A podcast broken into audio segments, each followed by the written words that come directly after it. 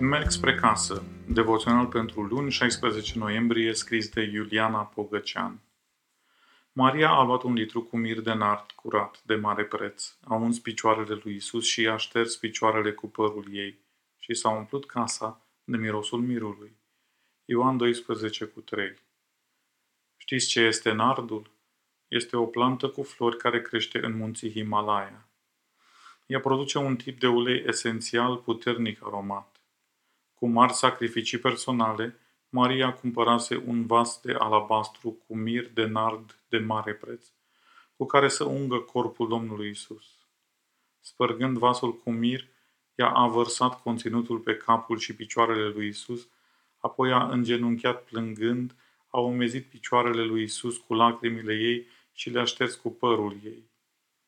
Ea căutase să rămână neobservată și mișcările ei poate nu ar fi fost luate în seamă, dar mirosul nardului a umplut casa și a făcut cunoscută fapta ei tuturor celor de față. Maria nu cunoștea de plina însemnătatea faptei ei de iubire. Duhul Sfânt făcuse planul și ea ascultase de îndemnurile lui. Ca o prezență nevăzută, vorbește minții și sufletului și mișcă inima la lucru. Un pastor băstrân din Lusaka slujea într-un orășel micuț. În timp ce aștepta în stație autobuzul, un biet om l-a prins de colțul hainei și i-a cerut ceva de mâncare. Nu avea la el decât banii pentru bilet.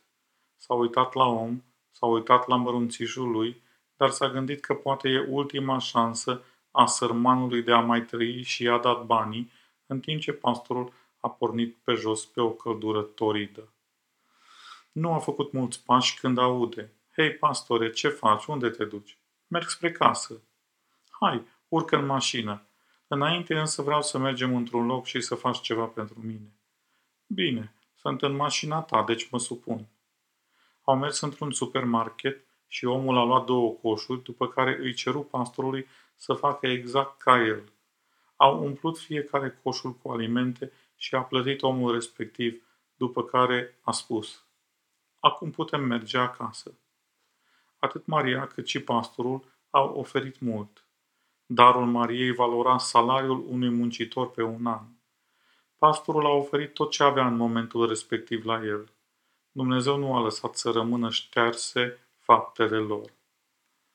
Până la sfârșitul timpului, vasul de alabastru sfărâmat va spune povestea iubirii nemărginite a lui Dumnezeu pentru neamul omenesc. Pastorul sta în mașină cu lacrimi în ochi și nu găsea cuvinte să mulțumească. Și-a amintit atunci cuvintele din Luca 6 cu 38, dat și vi se va da, ba încă vi se va turna în sân o măsură bună, îndesată, clătinată, care se va vărsa pe deasupra, căci cu ce măsură veți măsura, cu aceea vi se va măsura.